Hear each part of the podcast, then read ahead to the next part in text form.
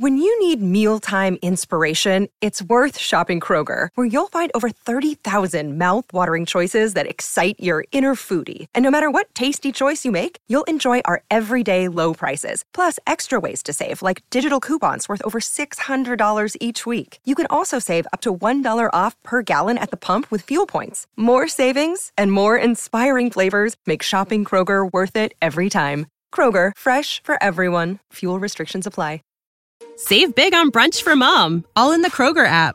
Get half gallons of delicious Kroger milk for 129 each, then get flavorful Tyson natural boneless chicken breasts for 249 a pound, all with your card and a digital coupon. Shop these deals at your local Kroger, less than 5 miles away, or tap the screen now to download the Kroger app to save big today. Kroger, fresh for everyone. Prices and product availability subject to change. Restrictions apply. See site for details.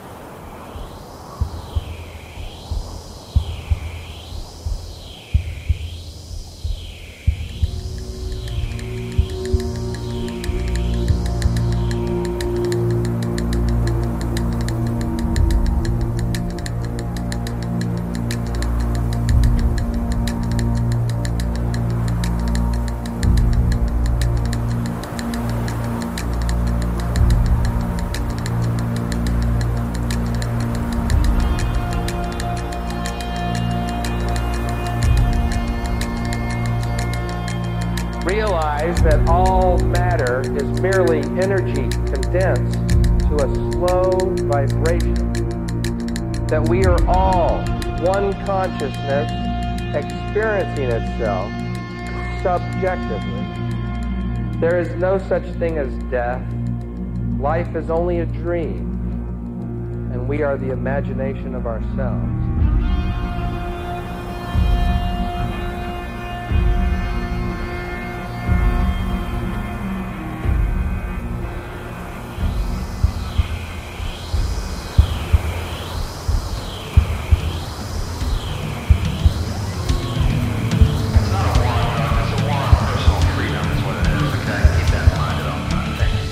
Welcome to My Third Eye, prying open your thought, truth, and reality, questioning everything and anything from conspiracies, cryptic, spiritual, natural healing, and everything else there is to encounter.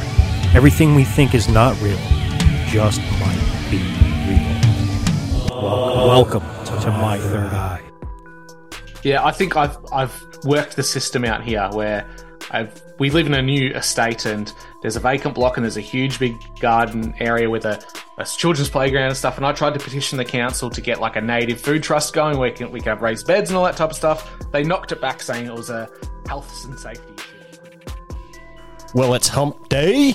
Yes, that means it is Wednesday, and this is your M3E weekly dose. So, uh, yeah, I have uh, Drew from You're Missen a Point on, and we talk about Australia's version of Billy the Kid, Ned Kelly.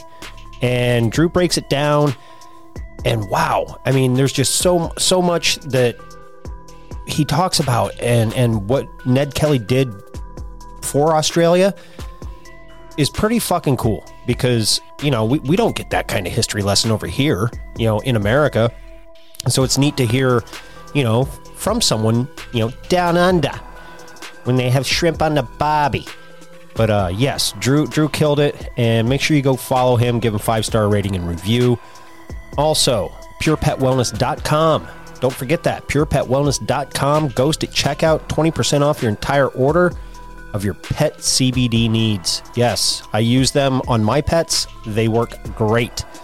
Also, alive, live, shipping domestically. Conspiracy themed soap. Yeah, you heard that. DangerousWorldPodcast.com. Okay, DangerousWorldPodcast.com.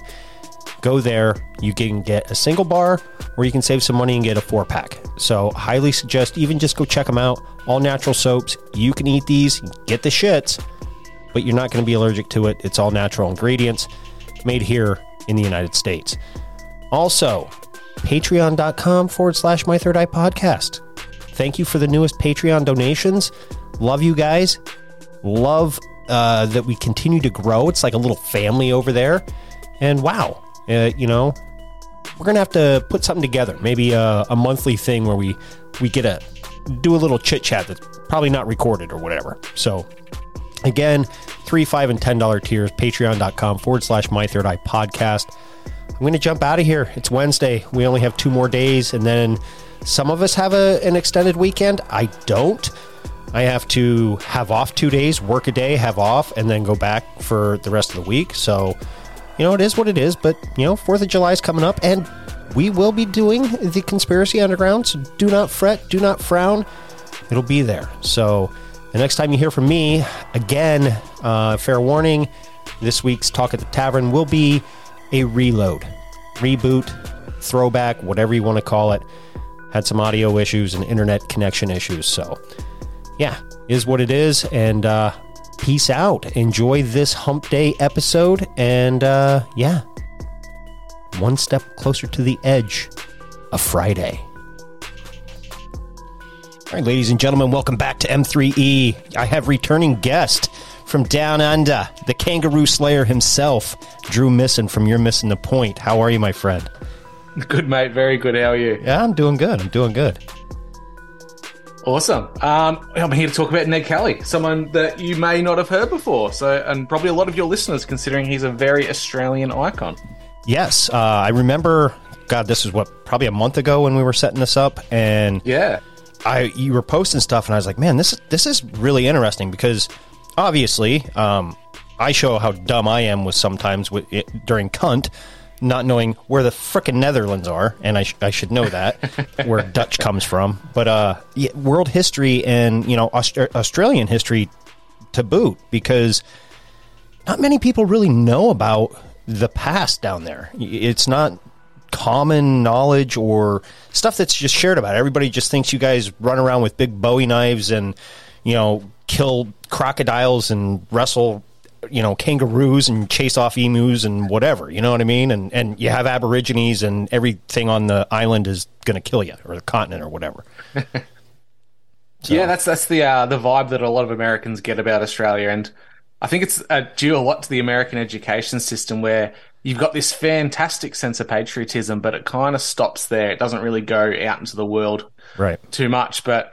I think a lot of Australian history would um would hit a core with a lot of Americans, especially a lot of the elements of the Ned Kelly story. Nice. For uh, for the listeners, can you just give a before we get too deep into it, who Ned Kelly was and what he w- was famous in Australia for? Yeah, so I've actually got like a whole breakdown of like the events surrounding his life. So essentially, he was uh, an Australian outlaw who was fighting against the corrupt Victorian police force at the time and was from a poverty-stricken background. Who was a guy that really had to go into a life of crime to feed his family, and eventually he was, I believe, set up for one of his prison sentences, which kind of solidified his hatred of authority, and he became a notorious bushranger which is our version of like your gunslingers from the old west. Okay. Um, he was responsible for a couple of bank robberies and stagecoach holdups, that type of thing, and eventually was caught and hung by the state.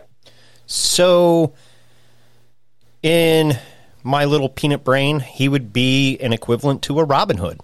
You know, kind Yeah, of Robin Hood. He's he's Australia's answer to a uh, a Billy the Kid or Robin Hood. Okay. All right. Nice. And the the guys that always go down in history as outlaws, but were actually probably true heroes. Yeah, they were the good guys all along, right? Mm. It's funny you mentioned Billy the Kid because everybody everybody here in America knows Billy the Kid, Doc Holliday, you know, all, all those old gunslingers, and you know, you, you don't think of that when you think Australia because you know we're always told, oh, they they gave up their guns and you know da da da da da. So, but the, things were Yeah, different they- back back in the day. Yes, this was a frontier country. Like for a lot of people who may not know this, Australia is still vastly underdeveloped as a first world nation. So much that my own hometown, if you look at the old west pictures of the, the frontier towns, there there might be a saloon, uh, a bank, and like maybe a post office, and that was it. Okay. That's what my hometown looked like in the 1920s Oh wow. and it, it just boomed over time. The majority of Australia was like that for the longest time. So this was a wild time, a time where people did carry firearms, and there was law of provocation as well. So people just used to shoot each other. It was a wild, wild west. Well, when you start out as a prison state, things things don't don't uh, I don't know stray far from that. You know, uh, but obviously they have now. But yeah, so before we get going, let people know. Obviously, I'm sure they do know. My audience knows where they can get a hold of you. But just in case we have new listeners, uh, plug your podcast wherever you can be found and any social media you want. And let's jump into some Ned Kelly. Awesome. Um, Drew Missen from You're Missen the Point podcast, M I S S E N. It's a take on my surname. You can find me on all the usual podcatchers, uh, Podbean, Spotify, iTunes, iHeartRadio, all that type of stuff. Um, and find me on Instagram under missen underscore the underscore point. And for for you guys out there, he is a little shadow banned. Uh, but, but he does. I mean, you fire off so much content in, in, a day's time that every time I have a couple minutes and I open up Instagram, there, there's something new from you, and, and it's always fire. It's always good. I'm always liking it, and I'm you know I don't always comment because I don't have time, but I at least give it a like because I'm like, yeah, that makes sense. You can't comment on 60 memes, Ghost. Come on. Uh, yeah, it's hard. uh, anyway, let's get stuck into it. All right. So Ed- Edward Kelly, commonly known as Ned, was Australia's answer to Billy Kid and Robin Hood. He's a very real person, both Australian folklore and history, that stood up for the common man against the corrupt police force and the monarchy-based system of its time. He was a bushranger, an outlaw, a gang leader, and a convicted police murderer. One of the last bushrangers in Australian history, and is well known for wearing a suit of bulletproof armor during his final shootout with police. Th- those are the pictures you sent me, correct? Yeah, yeah. So what he did was he he fashioned himself a means of defense against uh, a staggeringly high number of police that were after him and his gang, which has never been replicated since. It's um, I think that the the Back to the Future film kind of ripped it off, where Michael J. Fox puts a sheet of metal underneath and gets shot in the chest. And it's like that bulletproof vest. Yes, yes, because Ned Kelly. Ned Kelly started that whole thing off. When uh, when you sent the pictures, I'm going to see if I can bring them up here. Um, awesome. It it that's what it exactly kind of reminded me of. I'm like, man, this dude basically just took um, metal, something that you would see out of like a oh like a Mad Max type of film, and or uh, knight armor, basically, and that that's that's what he wore. And I was I'm sitting here looking at the pictures. I was like, man, that's that's pretty pretty freaking neat. He was like the 19th century Iron Man. He built himself yeah. this suit of armor, and it absolutely worked. It worked until the police changed their strategy. But yeah, there it is. Yeah. So he's got his plate armor, mostly around the shoulders, head, body, and over the crutch. Um, that's his that's his personal armor there, and there's also the armor of his gang as well. So it wasn't just himself. He tried to protect his, all the men that were in his group as well. Okay. Now is this a bust of Ned Kelly? That's his death mask. So oh. upon hanging him, they made a cast of his head, which is on display to this very day. I forgot that they, uh, yeah, the whole death mask thing was a thing for a while. Wow. You can almost see where the rope was underneath his neck. Almost. And look how he has a very harsh face, very aged, very weathered. Mm-hmm. I'll let you guess how old he was when he died. By looking at that, I would have said uh, he looks like someone nowadays that would probably be 40s or 50s, but I'm going to guess on a different aspect, he was probably 25. Bang, he was 25. Damn. Exactly. Look at that guess. Nailed it. But look at look at the harsh realities of life in those days to look like that, and yeah. now people today look like they're eighteen all the way into their thirties. Yeah, and I think is this the armor for his gang then? That's his gang's armor. Yeah. Okay, dude, it's so primitive, but it it worked. It really did work. Absolutely, it did. All right, so Ed um, Edward Kelly was born on December eighteenth, fifty four, in the then British colony of Victoria, which is my home state. He has a third. He was the third of eight children born to Irish parents. His mother an immigrant, and his father who was transported to Australia as a convict. Did you say 1954? Or 1854. Oh, 1854. I'm like, man, this is more recent than I thought. Okay. gotcha. So 1854. So it's in the 19th century. Um, life was very rough for Ned growing up. At the age of 12, he quickly had to become the man of the house when his father died while serving an additional six month prison sentence later on in life. So it's not just the mid 19th century. Like we think of the rest of the world. The world's developed, the world's booming at that time. But in Australia, it was still a frontier land. Okay. It was wild, untamed, dangerous, and with a new world of full variety of unfamiliar flora and fauna for its new settlers. Thick, dense hardwood forests were inhabited by First Nations people who competed with early settlers for game, foraging land, freshwater, and territory. Frontier wars and skirmishes between these tribes were a very real threat to colonists, but it wasn't the only concern. The biggest concern for people like Ned Kelly and his family of the day, and the biggest threat to their safety and livelihood, was the squattocracy, which is especially for those who were considered poor selector families. Now, I have to define what those two words are. Okay. Selectors essentially were just British citizens who were either descended from convicts or were poor people that arrived who claimed a portion of, portion of land. And the Okay. crown would give it to them as long as they developed it, turned it into a farm or something like that. As a poor selector family, the, they had the pick of the worst land available. So it was either very dense in bush and scrub, um, soil content wasn't the best. So they didn't really have the best land to choose from. Um, whereas the squattocracy, they were European settlers who arrived, and it's kind of a play on the word aristocracy, where their usage came from they would steal other people's land. And so the people who were in the squattoc- squattocracy had the most land, the most developed land, and often they just take it from people who already possessed it. Kind of like a modern day squatter. Yeah, like a modern day squatter. That's where it came from. Um, but they they held because they held that land. They had a lot of political pull and and and power within the government at the time. So at this time, they became the aristocracy of Australia, particularly Victoria.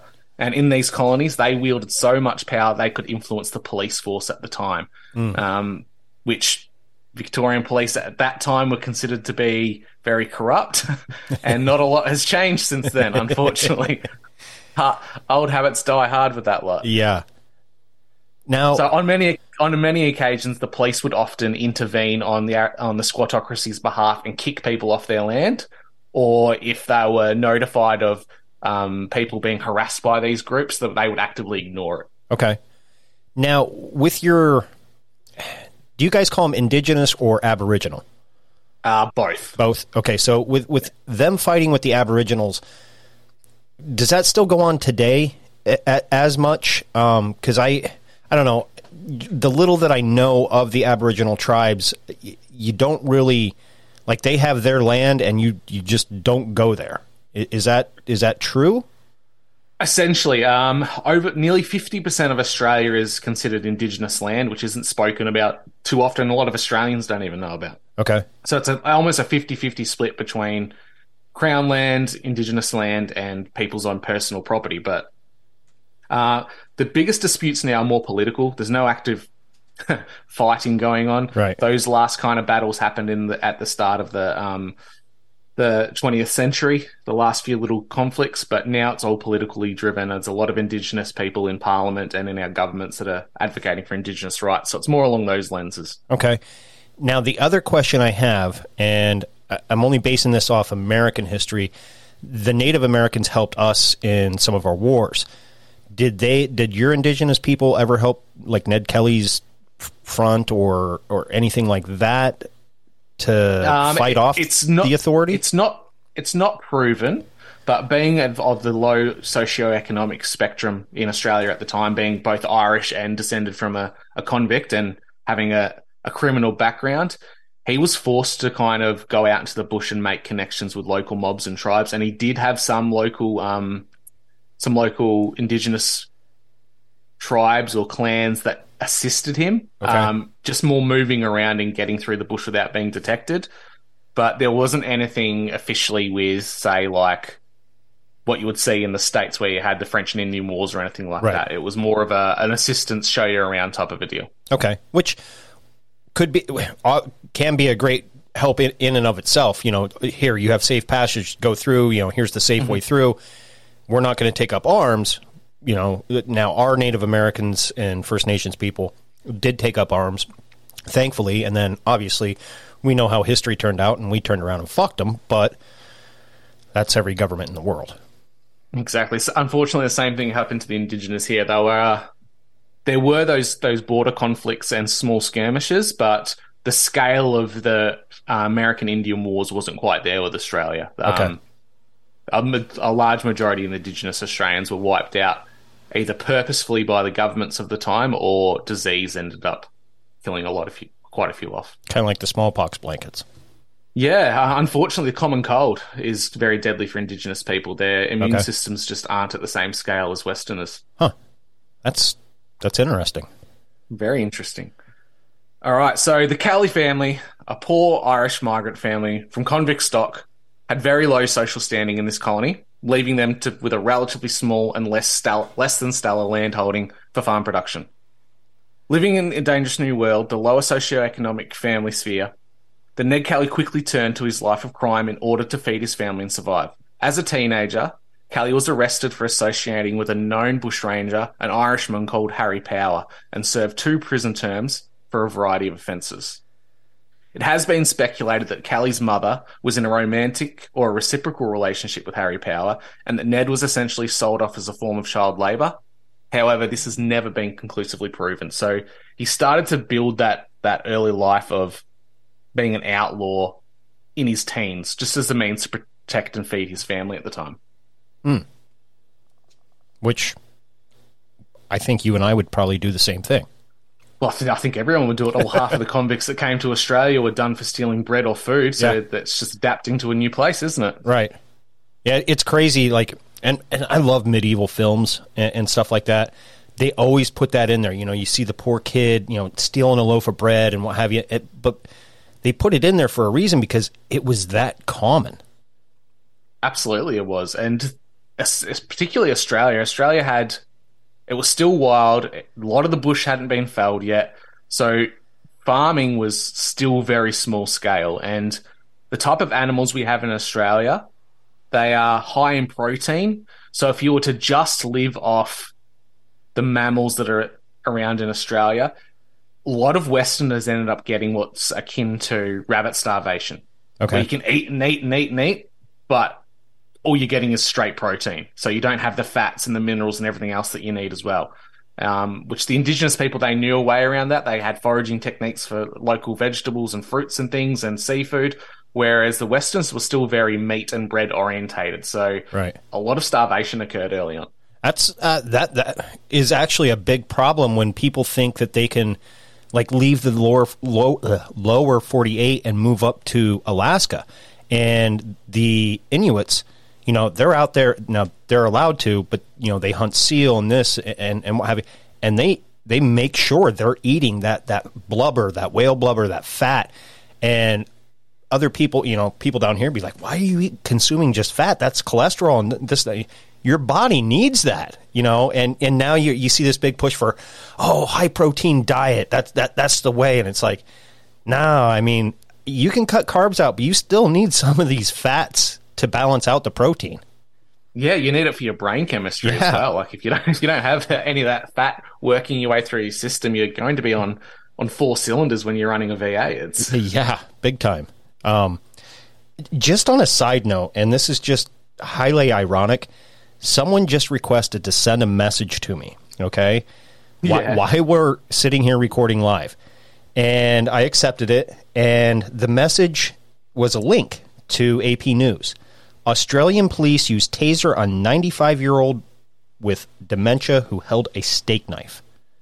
yes, this was in New South Wales, so Okay. stayed above me, but police in this country are going through some very questionable changes within the psyche of the people at the moment. So this elderly lady held up a steak knife. She's full blown dementia, small, frail.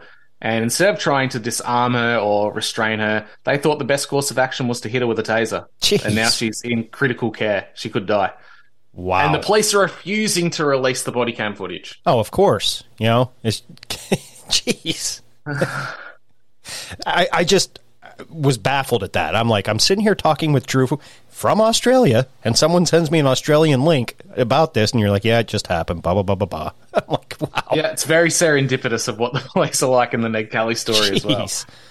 All right. All right. So the big turning point for Ned was um, he had this growing distrust of police because of his time served as a teenager and, and that time working with a known outlaw. That he hated the system, he hated the police, and eventually came to a head in 1871 when Ned discovered a horse. He found a, bu- a horse out in the scrub, out in the bush, all by itself, Um, no markings, anything on it to show ownership. And Ned, being Ned, thought, "Oh, this is awesome! I'm not going to look a gift horse in the mouth, literally." And he mounted it and he rode it straight on into town. Unfortunately, this was the end for Ned. Um, it proved to be a really terrible choice. That a young man who'd already rubbed a lot of people the wrong way, was known by police, had criminal charges. Um, the squattocracy had it out for him, and so did the constabulary. He was arrested for suspicion of theft and was later charged and found guilty of receiving a stolen horse. And he then served a prison term of three years from 1871 to 1874. For a horse. So yeah. for a horse, something that didn't show ownership. He tried to explain supposedly that I just found it, and if it's someone's, they can take it back. But they really drilled it home to put him away again. Wow. Thing, things never change.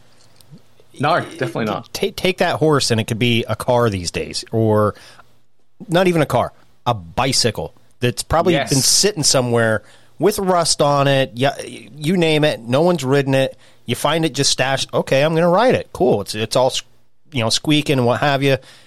No different than this horse. And oh, you're going to get arrested, and you know, but we have it out for you. That's why. Yeah, it's just, it's the same as like buying a car from someone cash in hand and then finding out it's a stolen vehicle. You're the one that gets in trouble, not the guy you bought it from. Right. yeah. Dicks. Exactly. So after this top, next stint in prison, he made some connections with a couple of uh, scrupulous characters, and he later became a member of the Greta Mob, which was a group of bushrangers and larrikins known for cattle theft. So they would go around, steal cattle from people's ranches, and sell them off. What's a larrikin? A larrikin is an Australian vernacular for like uh, a funny bloke, um, a good mate, someone who is a bit of a roustabout. Okay. All right. Yep. So this group quickly crossed paths with the police force, though, at the Kelly's home itself. So in 1878, violence broke out at the homestead. Um, Ned was being indicted for a- attempting to murder a police officer of the Crown. And Ned's mother was in ris- arrested and imprisoned for her parts in the events, but Ned managed to get away. So the police rocked up, found where the gang was. There was a bit of a scuffle. Ned was going to be arrested. He bolted into the bush, and his mum was the scapegoat for it all. So Ned fled into the bush, vowing that one day he would get vengeance for his mother's arrest. And the tensions led to his younger brother Dan and two associates, Joe Byrne and Steve Hart, to shoot dead three policemen. And as a result, the government proclaimed them all outlaws. And that's where the Ned Galley, Ned Kelly gang started. Okay. So his his brother took it upon himself to get revenge with his mates. They killed some cops, and that's when the manhunt started. They were officially proclaimed outlaws, kind of like a Robin Hood. Yeah. The state named who they were. You're, you're villains. You're evil people, and we're coming for you. Uh, You're you hit it right on the head when when you said uh, Billy the Kid type of character because his story isn't too far off of what Billy the Kid's story was. You know what I mean? Everybody knows Billy the Kid for uh, being a fast gunslinger and this and that, and you know, kind of a a wise ass, you know, a, a provocateur, I guess you could say, you know, edging people on for a fight. But I, if I do believe his crimes essentially were something to do with cattle, and he ended up hooking up with th- this farmer and what have you. And then, long story short, he was protecting his friends, ended up killing an officer or whatever, and that's what eventually led to him being this big criminal because he was protecting his friend from corrupt police officers.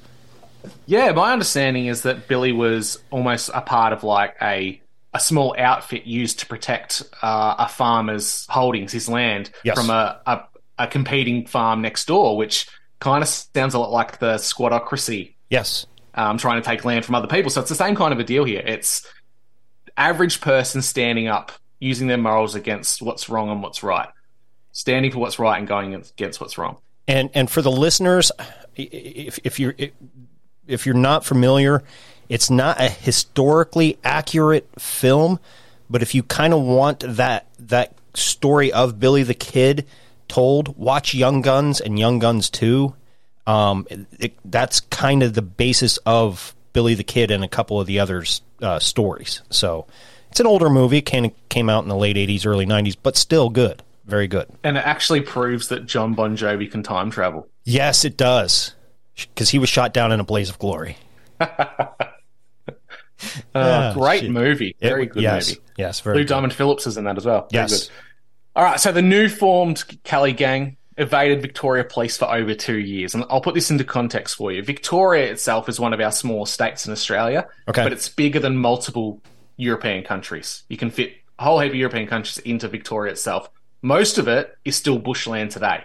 So at that point, it was majority um, tall wood ash, um, tall eucalyptus gum, redwood gum forest. Very dense, very easy to hide out in. So they spent two years evading the police. They couldn't catch them. So this was support. This was achieved through the support of a following that he'd gathered from the lower class and sympathisers within Australia.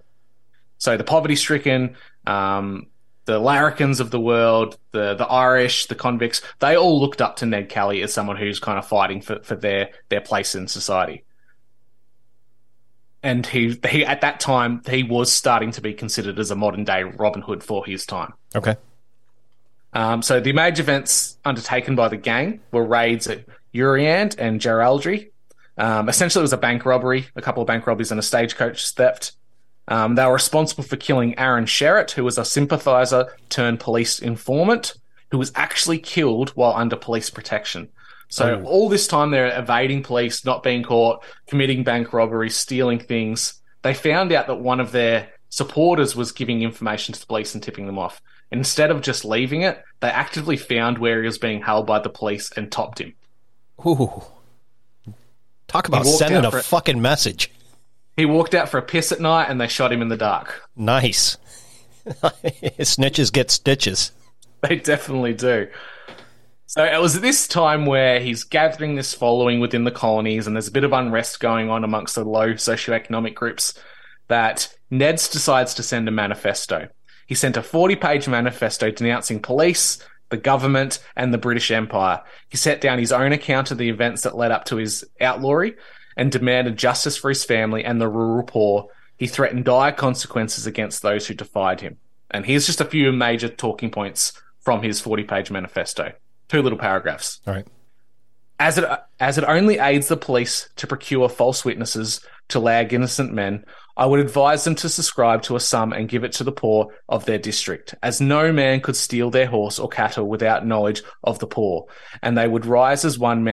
When you need mealtime inspiration, it's worth shopping Kroger, where you'll find over 30,000 mouthwatering choices that excite your inner foodie. And no matter what tasty choice you make, you'll enjoy our everyday low prices, plus extra ways to save, like digital coupons worth over $600 each week. You can also save up to $1 off per gallon at the pump with fuel points. More savings and more inspiring flavors make shopping Kroger worth it every time. Kroger, fresh for everyone. Fuel restrictions apply.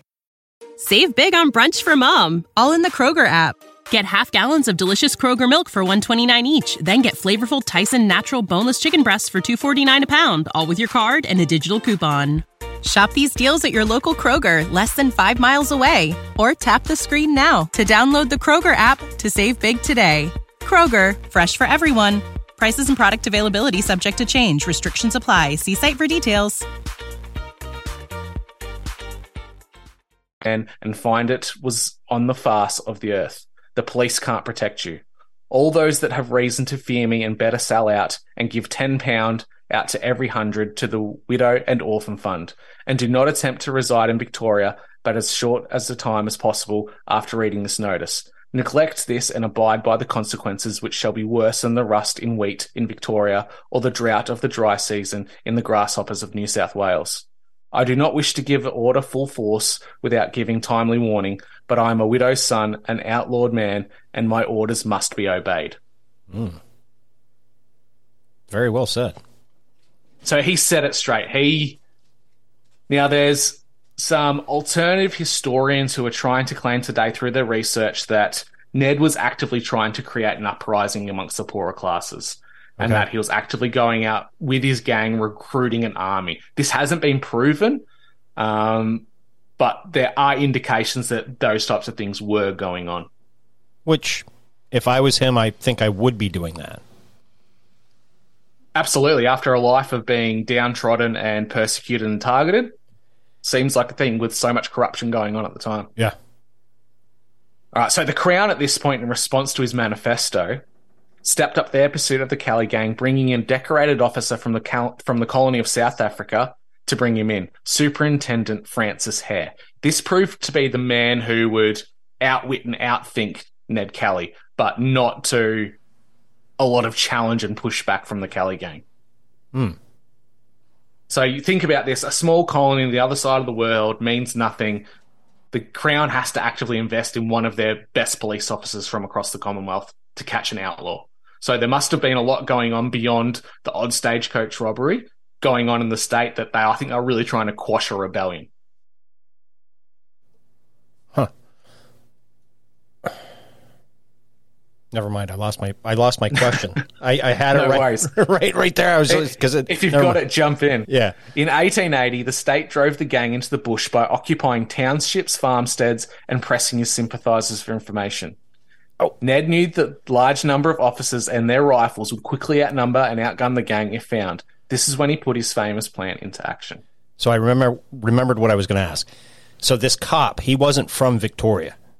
No, he was a British national, air quotes, who was born in or from South Africa and was their major and superintendent for putting down uprisings amongst the African tribes. Okay. So they kind of now did they bring him in or he was already there? They brought him in. They Okay. actually shipped him out. Wow. So that's a long time back then to go via boat. So Yeah. they must have seen the writing on the wall of what could potentially happen if the Kelly gang wasn't put down. Yeah, because you, you have to think, uh, God, you got to send a letter. You know what I mean? And Mm-hmm. that, that travels by horse and boat and finally gets to him. Then he has to reply. And, you know, so we're talking months and months and months before anything. And think about how long the, the governor of Victoria sat on it because you wouldn't want to look incompetent to the rest of the empire. Right. That this Irish thug was going around stealing and robbing. It's actually have to actually have to ask for help from the crown. That would have been a big step in those days. So that he probably sat on that for months on end. wow, that's crazy. Okay, so here's how his awesome plan came into action. In 1880, this, so they they drove him into the bushlands. He was hiding. He couldn't rely on his sympathizers. Couldn't go into the towns because they're currently being occupied by an army of the police. Right. Mhm. Within the confines of the Victorian bushland, the gang pieced together a makeshift forge and began the process of building the gang's now famous armor. It was fashioned from stolen plough moldboard and developed and and they developed this protective armor against the rounds of the police that were now chasing them. So they figured there's going to be that many guns, there's going to be that many bullets flying at us. We need to protect ourselves, and they had the ability to think of something to protect themselves. So they, They they, may have been low education, lowbrow guys, but they had the smarts to give themselves some kind of body armor. yeah. And you said these came from like plows, right? Yeah, from So- plow boards. Yeah. So that's, that's thick steel or yeah, steel, uh, to begin with. And then they're going to kind of heat it up and forge it into what they need. That's some thick armor. I- I would, It is. wouldn't want to wear it, uh, just due to the weight. Um, and was this like summertime or wintertime for you guys when, when all this was kind of occurring? Uh, I believe it was winter time. So at- at, the best of times, the Australian bush is cold, wet, and damp in Victoria, especially. So we're so far south. So they're cutting down hardwood red gum trees, which are notorious for breaking saws, breaking axes. They were cutting this wood up to fire the furnace. Wow. To, to bend and shape this metal, which is ironic because red gum is some of the hot, hottest burning firewood in the world. So they were in the best position to be out in the middle of nowhere doing this. Jeez. and never underestimate uh, uh, never underestimate someone with uh, a very strong will to to carry out a deed. And they're back against a wall. Yeah. So he had to try and even the odds through this. Even with the new armor, they were outnumbered and wouldn't last long. Ned's plan was to derail a train carrying dozens of officers on their way to ambush the gang. So what he did was he'd taken some hostages at a hotel at the time, and he went out, he derailed the tracks within the bush where it wouldn't be seen, in the hopes it would derail the train and kill a whole heap of the police that were after him. Unfortunately, it's suspected that one of his hostages got away and was able to flag down the train in time. In which case, they got out, they put the train, the tr- tracks back on, and the train kept moving. So that part of the, the plan failed. Damn. On its face, it would have worked perfectly. It would have taken out a whole heap of the police, and he may have had a better chance. So that plan failed. The derailment um, was noticed to the police, and ended up with the police engaging in a final shootout with the gang at the Glenrowan Inn. the gang took two drunken hostages from the hotel as a means of negotiation. They surrounded the hotel in the dead of night, and during a rainstorm, the gang adorned in their armor began to fire upon the police. So we're talking did 1800s. Did you guys have rifles then like we did or We d- we didn't have the lever actions. Um, even the pistols, they were cock fire, cock fire, cock Okay. fire. It wasn't a cylinder based um, pistol like you guys had. So they would go out, they'd cock fire, cock fire, cock fire, and then go back in and reload. Okay. Um, so they, they were completely surrounded. The police had rifles, pistols. They were opening fire, shooting through the windows. This went on for quite some time. Um, but this is when their plan came into action. They realized that they were surrounded. They had to put their armor on. They donned their armor. They turned the lamps off on the hotel, making it pitch black. They would step out into the dark. Someone inside would turn the lanterns back on to show them in their armor. They'd freak the shit out of the police who were watching them. They'd let the police shoot at them. They stood there staunchly, waiting for the police to shoot. It would ricochet, bounce off them. They might get hit in the arms or the waist where it wasn't armored. They'd get hit, they'd stand there, take it, then raise their pistols and start popping and taking out police. Mother uh, people, don't underestimate the fucking Irish, okay? That's all I'm going to say. They're crazy.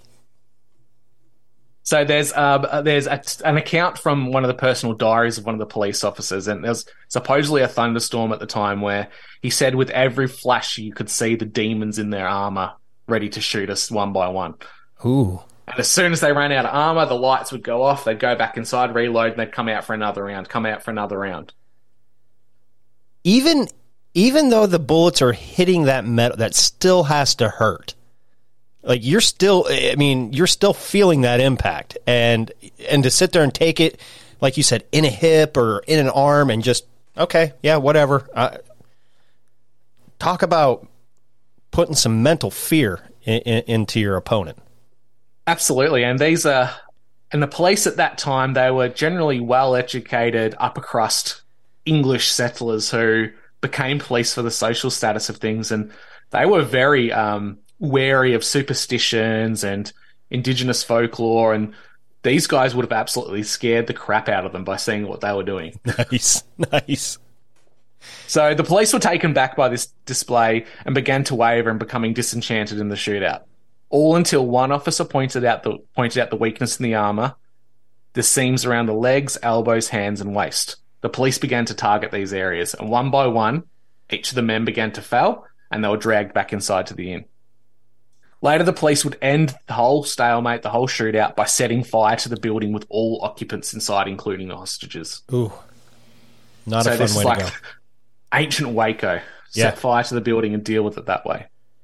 Now, Kelly was the only survivor and was severely wounded by the police fire when he was captured.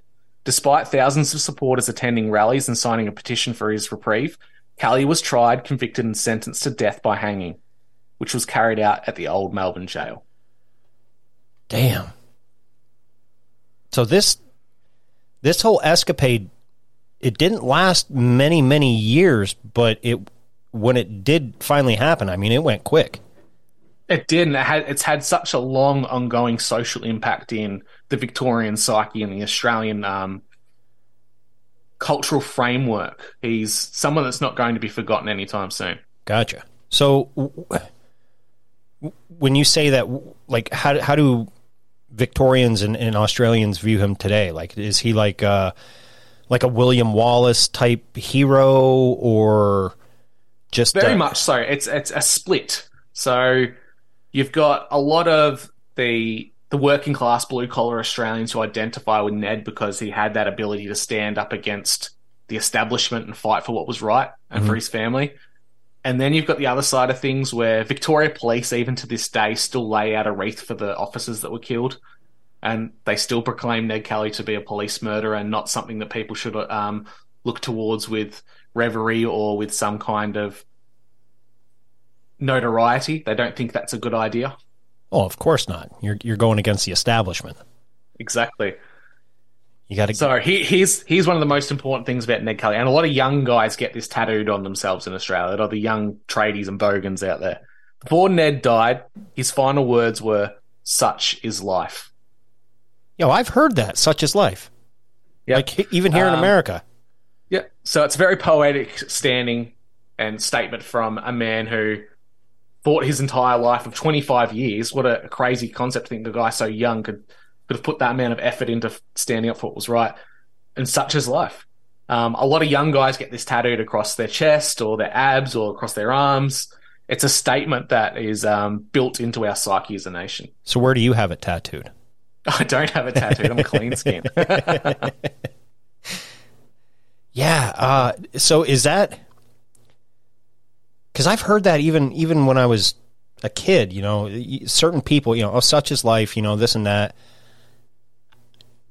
Is he the originator of it, or who? Who? I, I'm not sure, but that's the statement he ended his life with. So it wouldn't surprise me if it was maybe from a, a older Victorian era type of um, statement, but that's how he ended his life. Such is life. Yeah, because here in America, obviously, we're a melting pot, and you know, the Ellis Island and all that. You know, immigrants used to come through. Obviously, we had Australians. You know, everybody from around the world. We still do. I mean, now it's more different. They like they like that southern border, but obviously, folklore from every nationality. And and I'm not saying this is fo- folklore, but you know, you know, stories passed down from generations still make it into common common language or common stories, or try to, you know, relate it to something here. You know what I mean?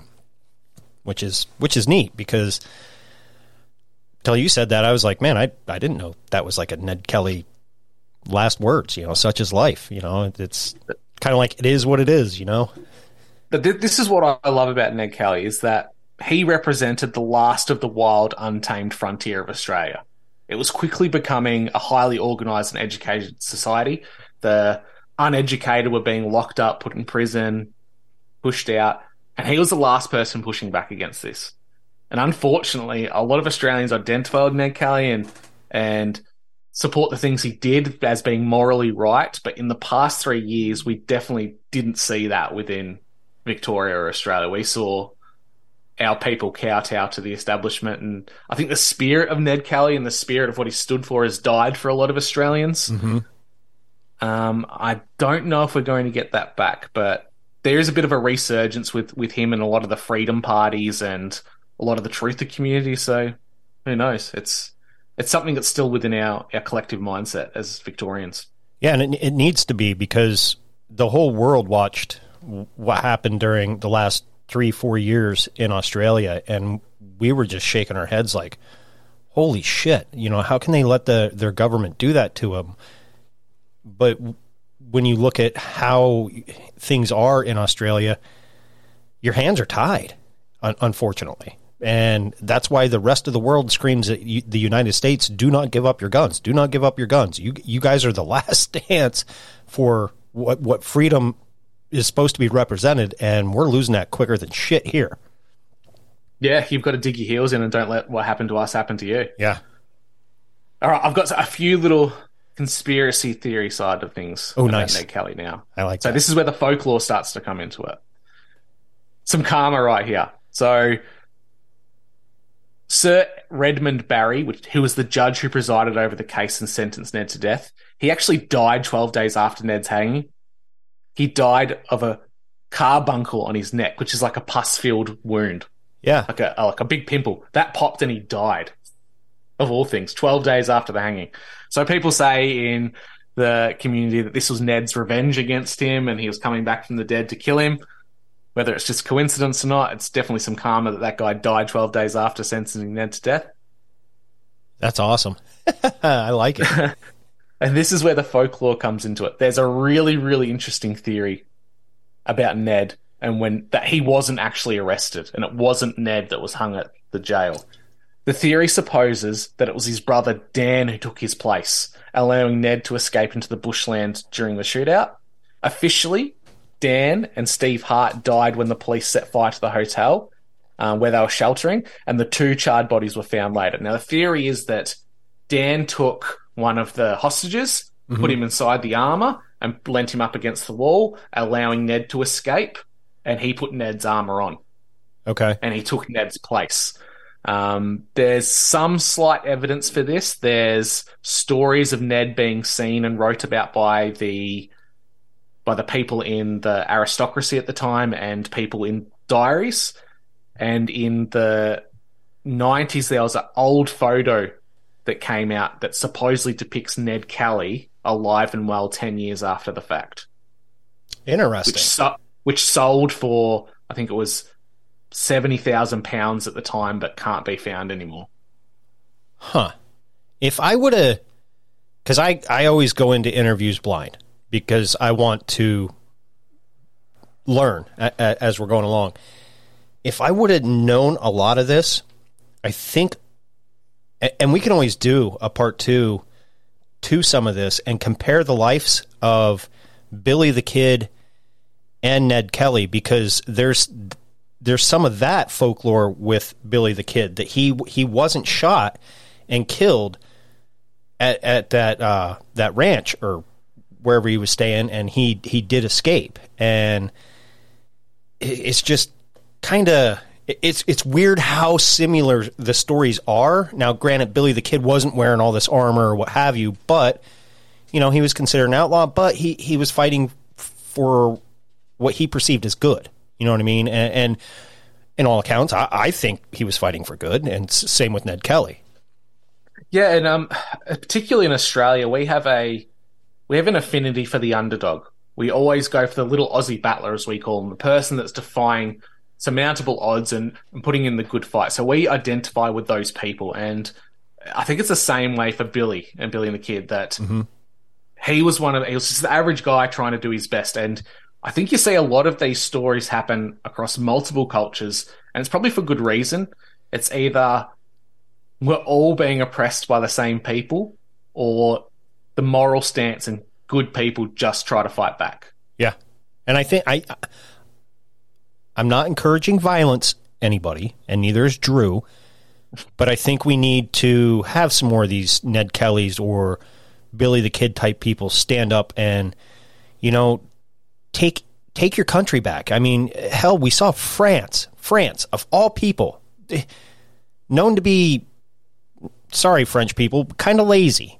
Uh, out rioting, uh, going to BlackRock's headquarters and and you know over their their raise of uh, the retirement age, if if that's what we're truly you know if that's what it truly was you know, the, the, French are doing it up in England during the last four years, protests constantly up there. And, and a lot of them never got any type of traction. I'm sure down in Australia, there was protests that never got any coverage or nobody even heard about it.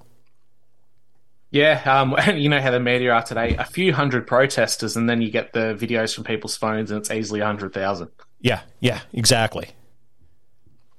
It's um, it's it's something that we need to keep in our in our collective culture across the West that we need to have that rebellious spirit, or we're going to go back to a like a, a medieval serfdom, except it'll be a technocracy.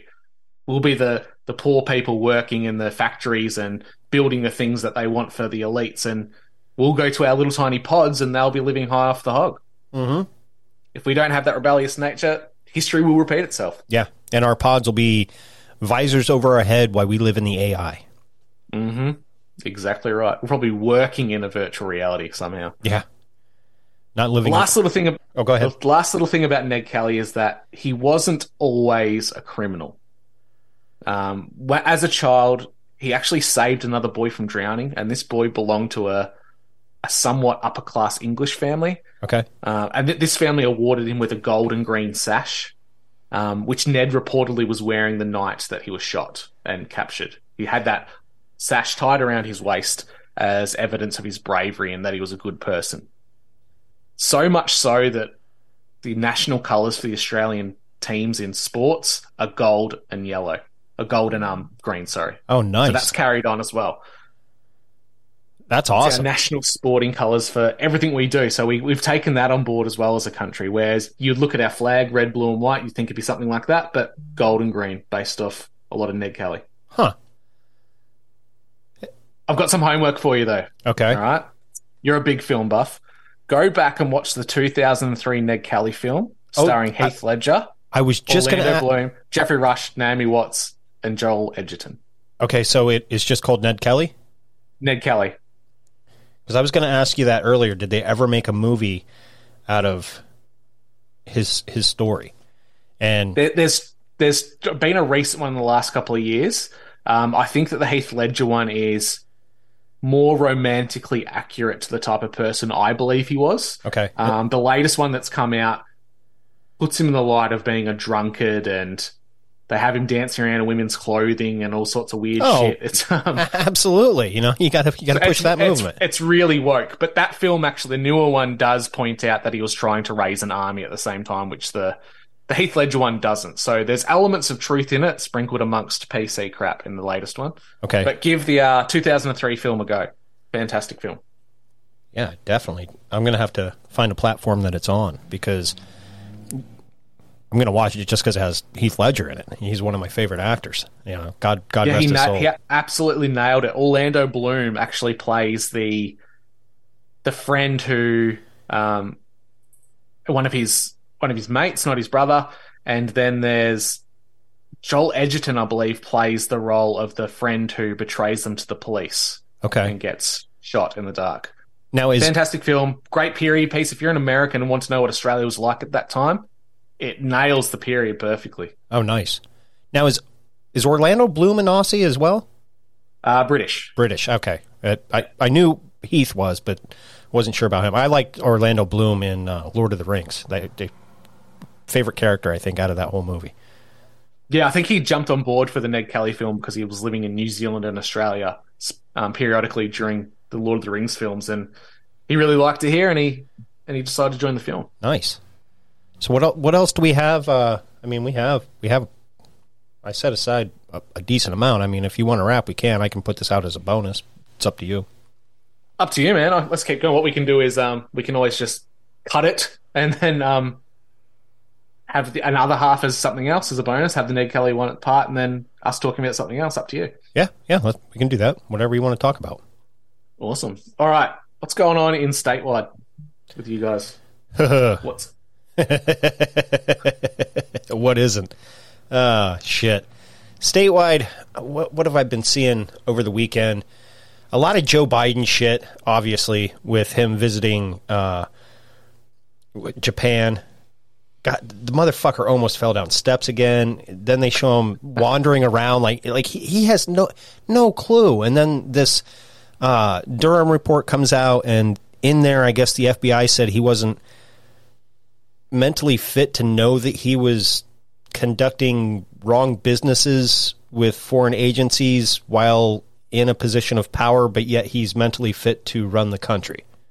So how how does that make sense? He's not mentally fit to hold a bank card or a driver's license, No. let alone a finger on the button. Jesus Christ. No, he he can barely even hold a fucking ice cream cone. Hey, but it's chocolate, chocolate chip. Chocolate chocolate chip. That is true. I don't know. It, there, there's just so much that hits us, and obviously you listen, and, and we try to cover the what we think is important on on the conspiracy underground with you know Ryan and I, and and what we can find for the weekly news news show. But a lot of it is just it's like repeat. It's just okay. It's the same thing that was played out. Pick your president before that, just different players now, and it, it's just all fear porn fear propaganda, keep people scared. Oh my God, this is going to happen. Trump's going to jail. Oh my God, no, he's not. Oh, Biden crime family, they're going down. No, no, they won't. No, nothing is ever going to fucking happen to these fucks.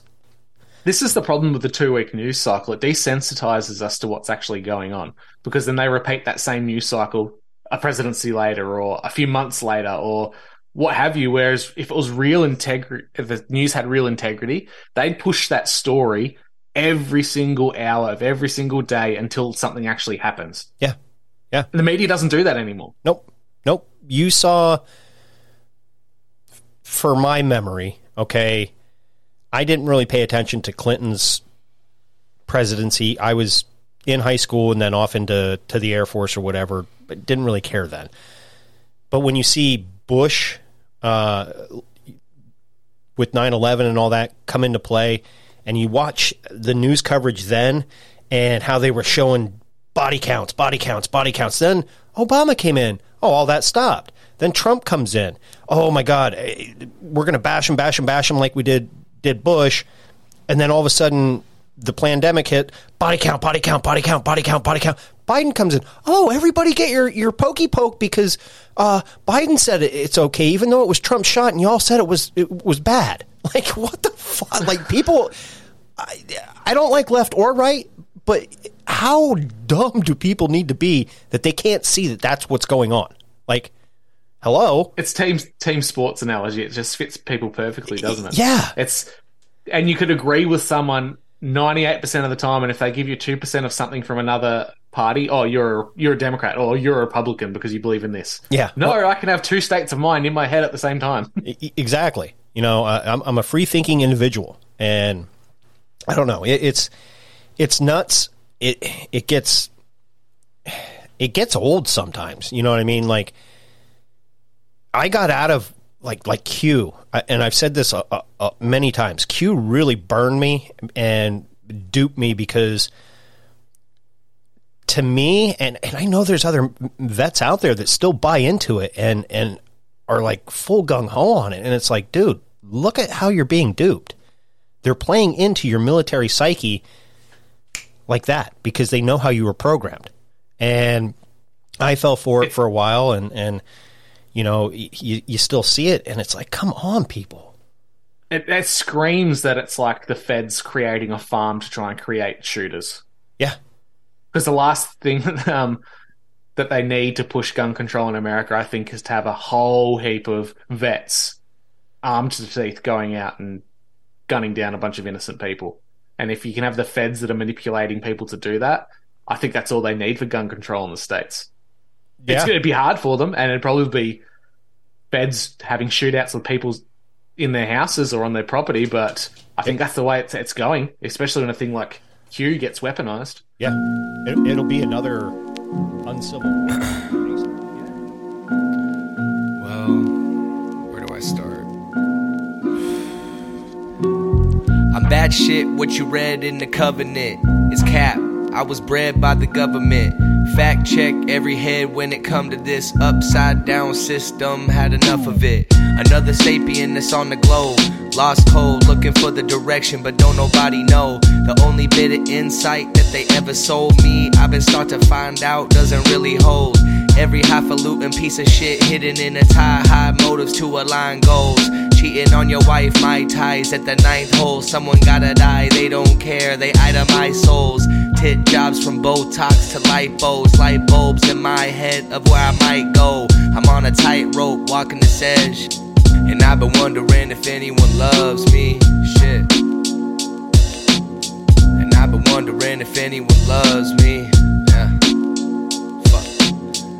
I've been wondering if, look, I've been hopping down this rabbit hole for quite some time to find lines that connect through to all their lies. They normalize a real life poltergeist to trust Pfizer with a remedy to make you right. The thought's sick. I'll take a chance and roll my dice because something in my stomach isn't sitting right. I want a soul search, find a place to bring in light, but I can't cause fuck. I'm bad shit, what you read in the covenant. It's cap. You were fed by the government. Fact check every head when it come to this upside down system. Had enough of it. We bad shit, what we read in the covenant. It's cap. We were fed by the government. Fact check every head when it come to this upside down system. Had enough of it. I want the power to shake shit and shift shape. Tap into pineal eye without a mistake. We have the power to live right and get straight, but they found a way to remove this. They bitch made.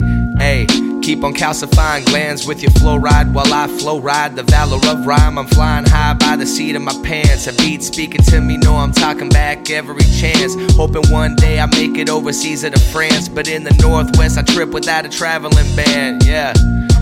And that's word to my cat plug. I'm higher than giraffe puss. Look what the cat drug in. Now I'm scribbling this rap in the bathtub. At midnight, I don't fill it up with the tap cup. Soaking in my cannabis suds. Anything for a buzz. Reclaim my residue inside of a dab jug. peel through a fat stash, burning the last nug. I picture this dimension I don't wanna come back from. But here I am, still stuck in the bathtub. My brain fried, but honestly, I'm fine. I'd rather not have one. I'm bad shit. I'm fucking bad shit. And it's your fucking fault. It's their fault. Straight up. I'm done. I'm bad shit, what you read in the covenant. It's cap. You were fed by the government.